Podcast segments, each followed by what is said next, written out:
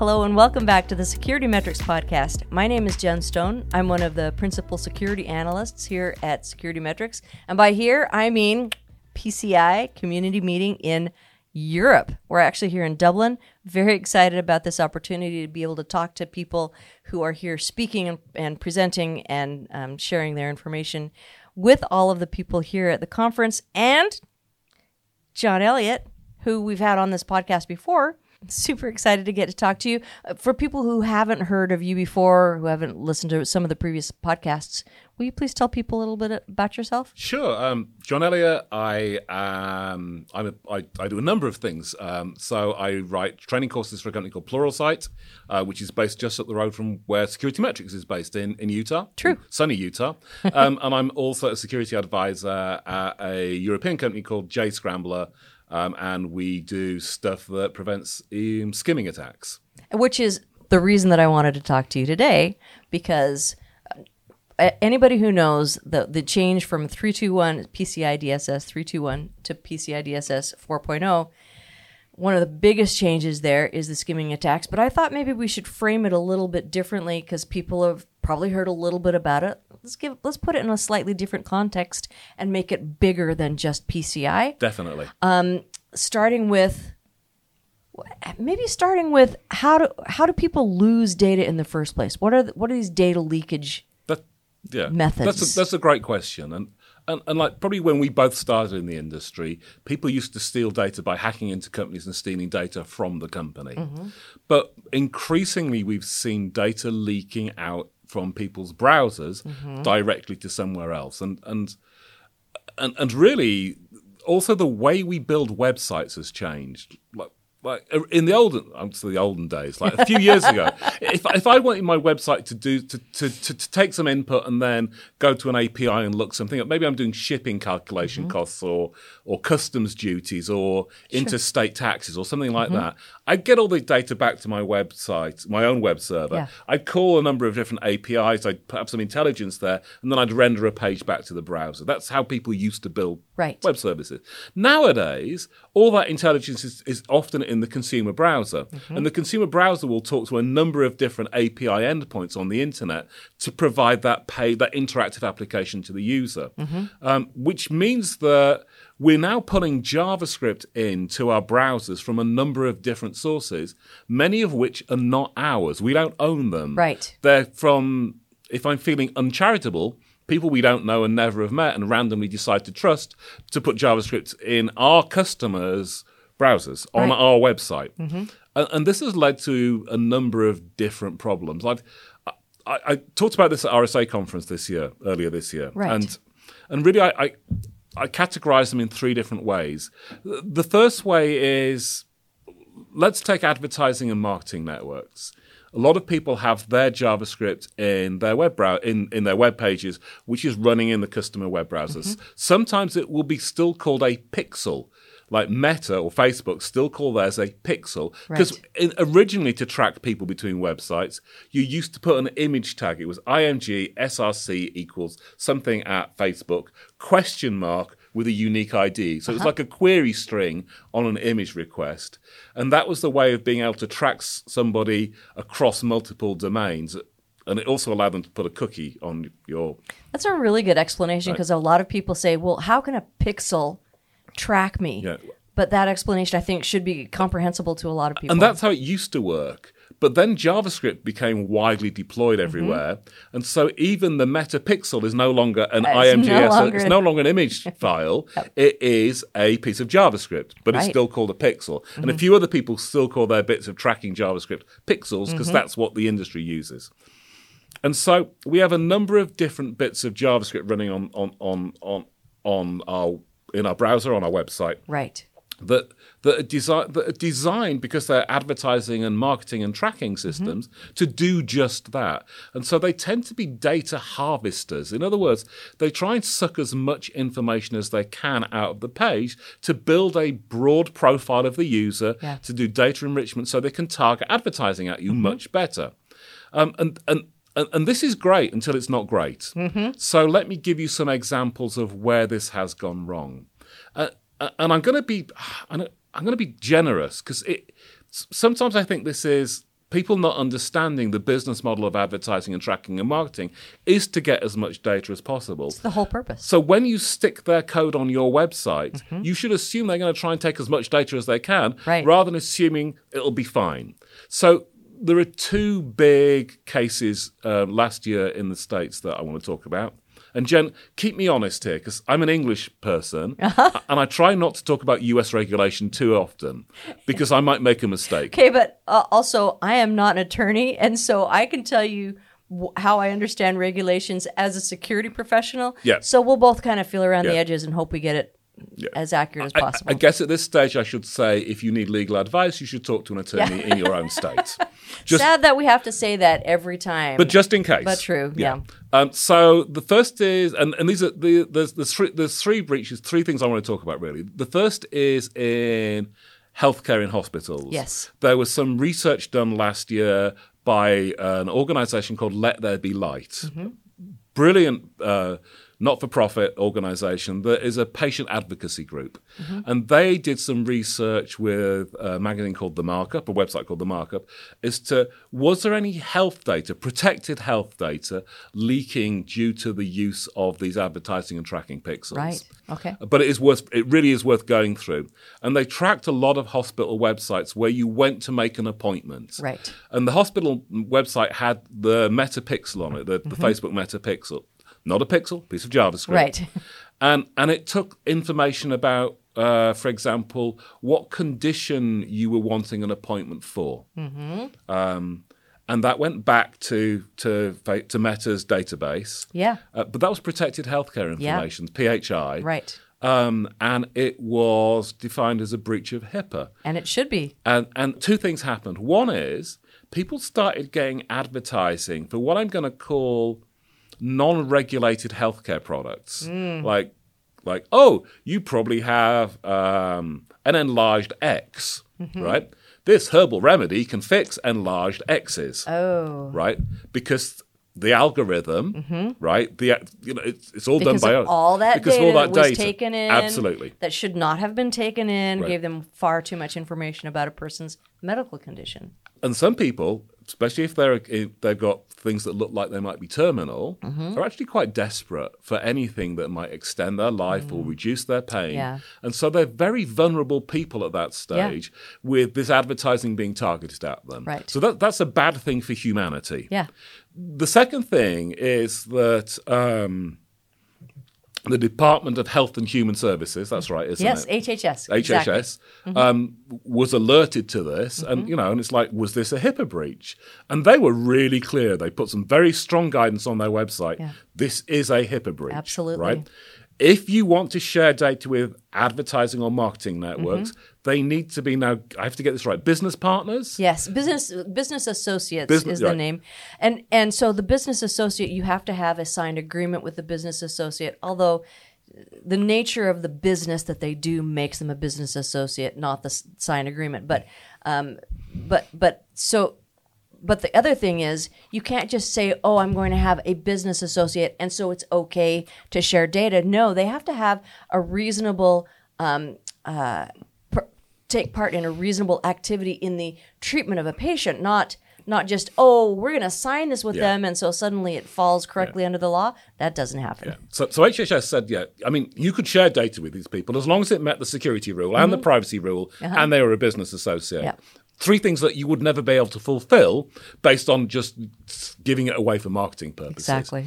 So a number of hospitals um, got got um, enforcement action taken against by HHS. Right. Mm-hmm. There is still a number of court cases going through from patients who are affected by this breach. Right. So, so that's that's the first thing, and we and and we're not talking about criminal actors or bad actors here.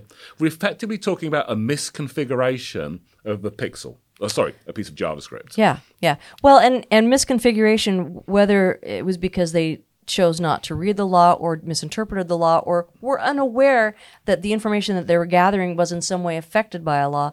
I, and I know that can that uh, the number of regulations potentially applicable to an e-commerce site, which basically this this was, um, uh, you know, you can't it, it can be difficult to know all of the information. Totally. And so you've got a developer and you've got the, the marketing team saying, hey, give us this info. And the developers go, yeah, we've got this little piece of code. You can gather all of that. Yeah. And so at some point, training didn't happen or communication didn't happen. But like you said, misconfiguration. I I think I think there's, there's there's two things. Firstly, is that a lot of these advertising and tracking JavaScripts are being added to website not by IT or information security. Yeah. They're being added by the marketing and digital departments, Right. often through something called a, a tag manager. Uh-huh. Now, tag manager is a really interesting term. Um, and a tag manager is a way of add, and a tag is another piece of JavaScript. So let's call it a, a piece of JavaScript manager. Right. And the a piece of JavaScript manager, they come from Google Tag Manager, Mm-hmm. Ensighten, and Adobe. And most marketing and digital departments will use them because you embed the tag manager's JavaScript in your website. And then when the tag manager loads, it goes off to the tag manager home Mm-hmm. and says, what other bits of third party JavaScript should I load? Right. So it allows marketing to add JavaScript to your website without worrying the developer Right.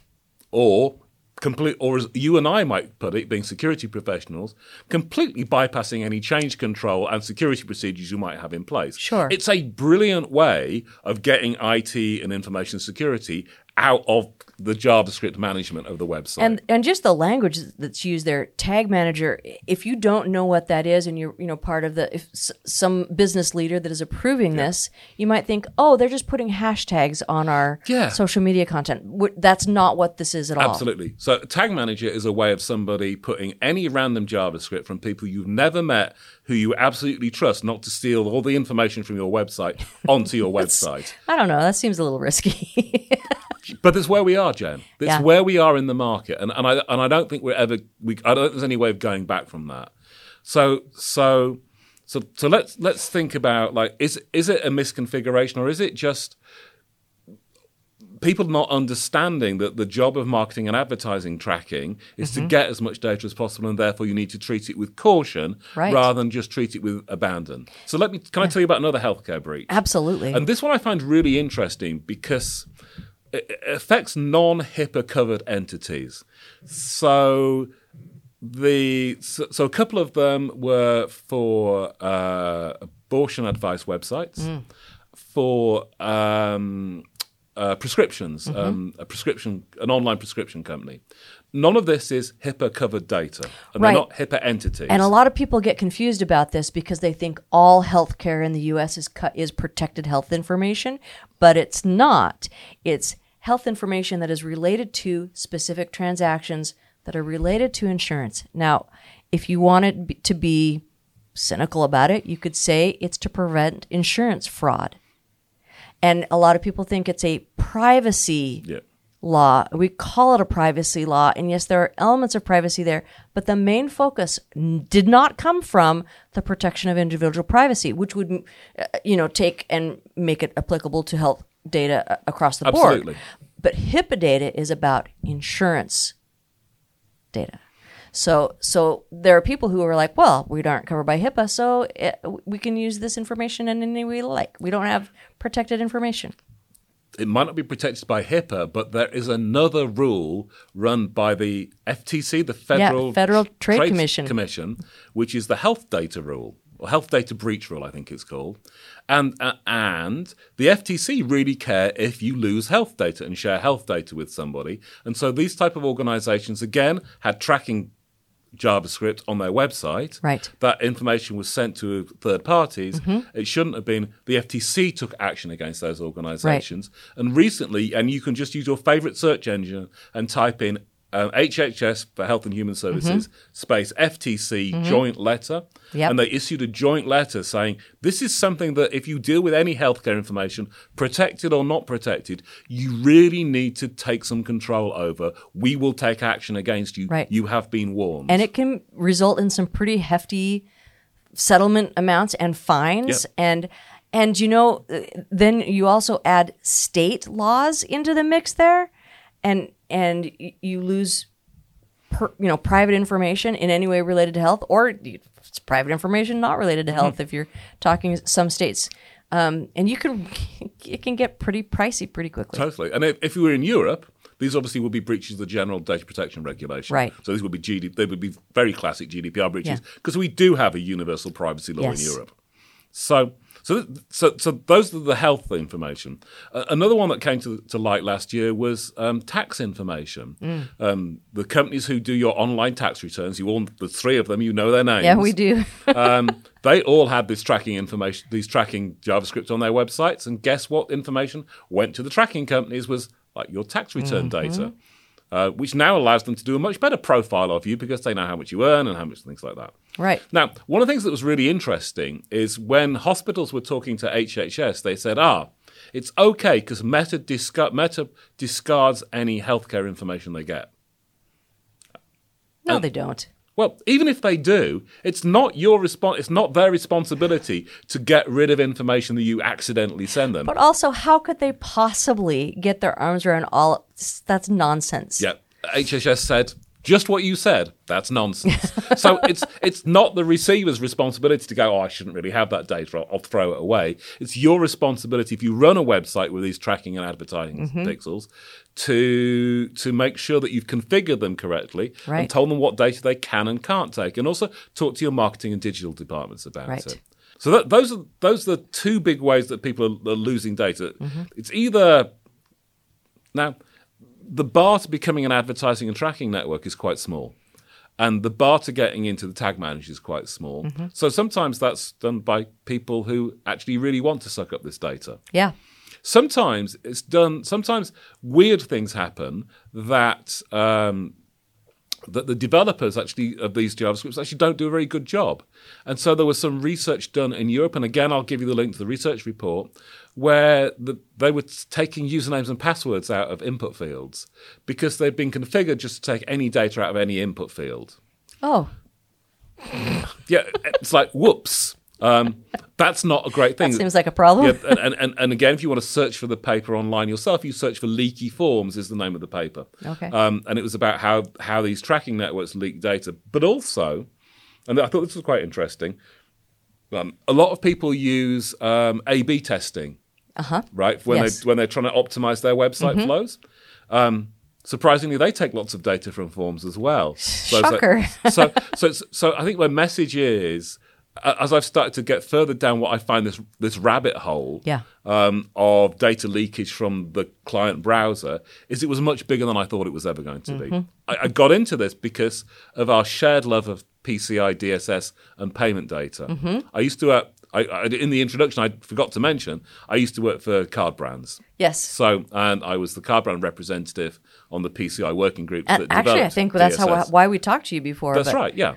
Yeah. Um, and when I was at when I was at Visa Europe a long time ago, we just started seeing that people had done what we call this direct post method, Mm-hmm. where the merchant generated the, the the form for the cardholder data, Right. But you, the post went off to the payment service provider, Right. And the merchants were all going, "We don't store, process, or transmit cardholder data. They still say that. We don't need to do PCI DSS. And I realized really quickly that this was an attack surface that I just com- compromised the merchant's website, or there's any JavaScript on that page, you, Yeah. you can still get the cardholder data. yeah, you can. So, so we did some work then uh, at Visa. We wrote some documents about this Mm-hmm. and tried to educate the market.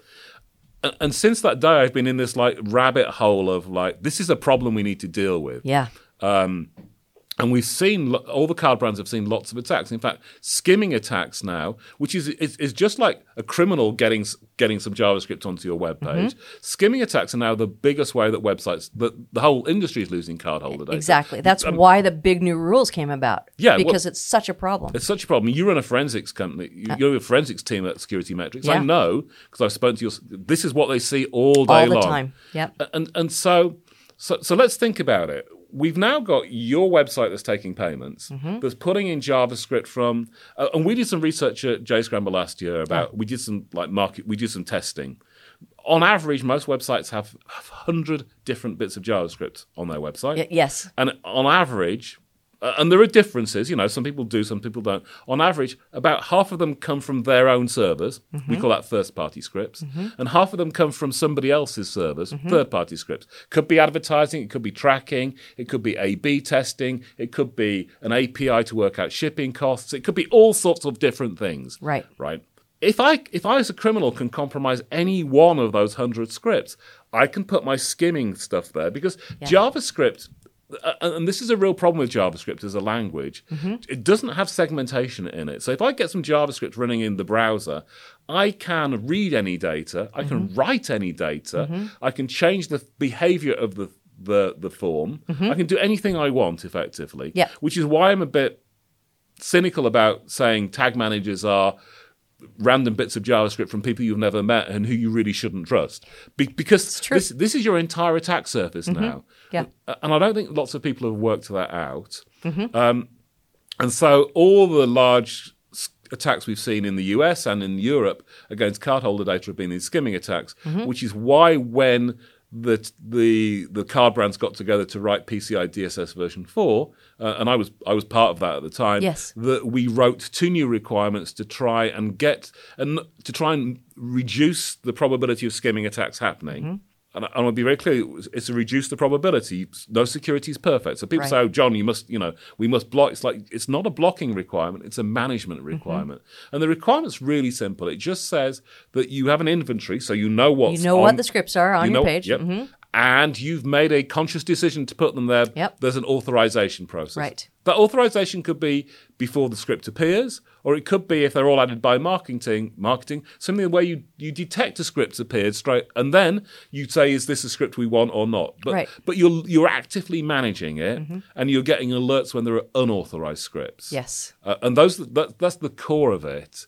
Um, and I think that uh, I mean it's a great thing for payments. I think that should be true for every piece of script on your website. Absolutely. If- If that data is valuable, if any data on forms is valuable to somebody else, so if you have a form on your website Mm-hmm. and a criminal or a or a, a, a marketing or advertising network could could abuse, Yep. not not often, well, not intentionally. The marketing websites aren't doing this. I'm going to be generous of their intent. They're not doing this intentionally, but they, they get the data that's sent to them, they put it in their database, they do Mm-hmm. They're what they do. it. It's their job. Yeah. And it's your job to make sure that you understand what you're sending. Um, uh, and I uh, and, and uh, at RSA, I, I, so I, gave a keynote on this at RSA, and I, I, think this we've all put this in the this is a bit too hard to fix problem box. Yeah, and, and that's a risk, like that a real because it is complex and it is massive. It is. and and just throwing up our hands and saying, "Oh well, it's a big problem," is not Mm-hmm. that isn't going to get us towards a fix. But but there are some organizations that are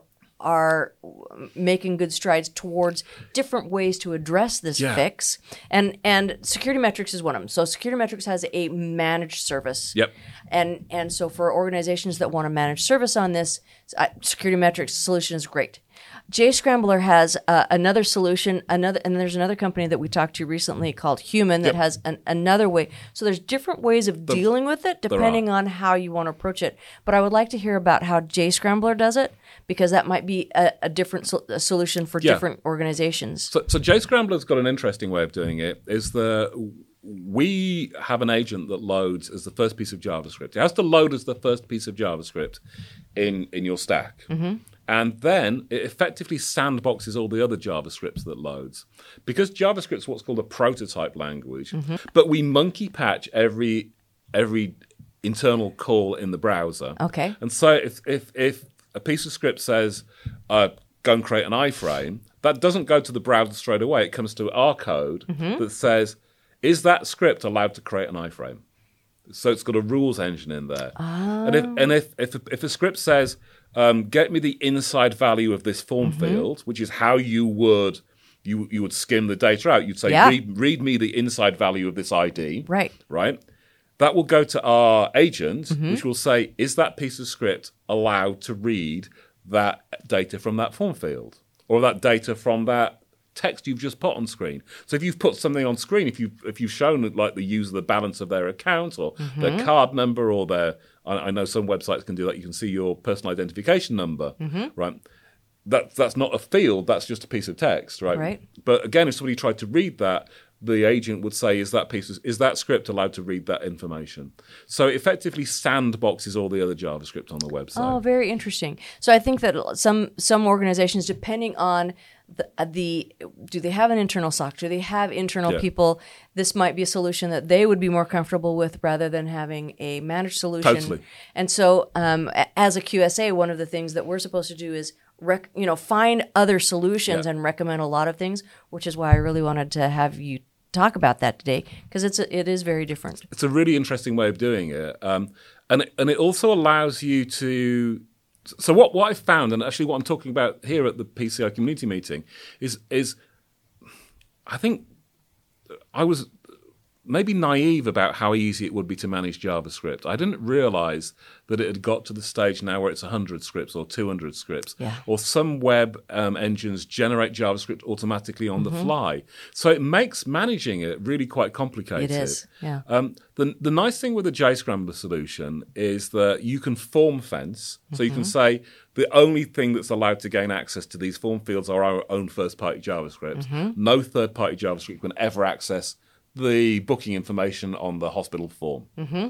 And then it doesn't really matter what marketing do. Right. They can add anything to the website, and you know that the protected healthcare information won't leak out. Or if it's still on your tax website, you can form you can form fence all the tax information fields, so you can still track the user as a customer. Mm-hmm. Right. It's, and, and, and Marketing gets a lot of the information they need, but not the information that they shouldn't have. Correct. But I would also say that what you want to do if you're in information security is work out how you're going to put your hands around this problem. Yeah. The thing that I really like is because these new requirements have appeared in PCI DSS, Mm-hmm. it's sort of pump started the market for everyone being a bit more concerned about this. Right. So you say human have got products, Source Defense have a mm-hmm. product.